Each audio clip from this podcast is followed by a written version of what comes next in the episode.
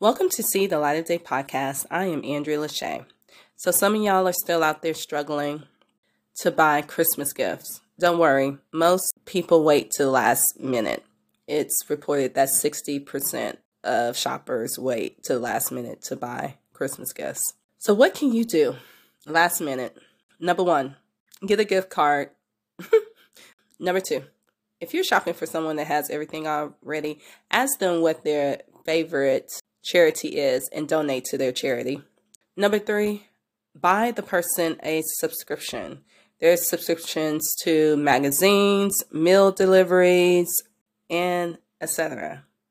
Number four, use in store pickup. Shopping at the last minute, sometimes you need to shop it online but go same day delivery Amazon or you need to go pick it up same day.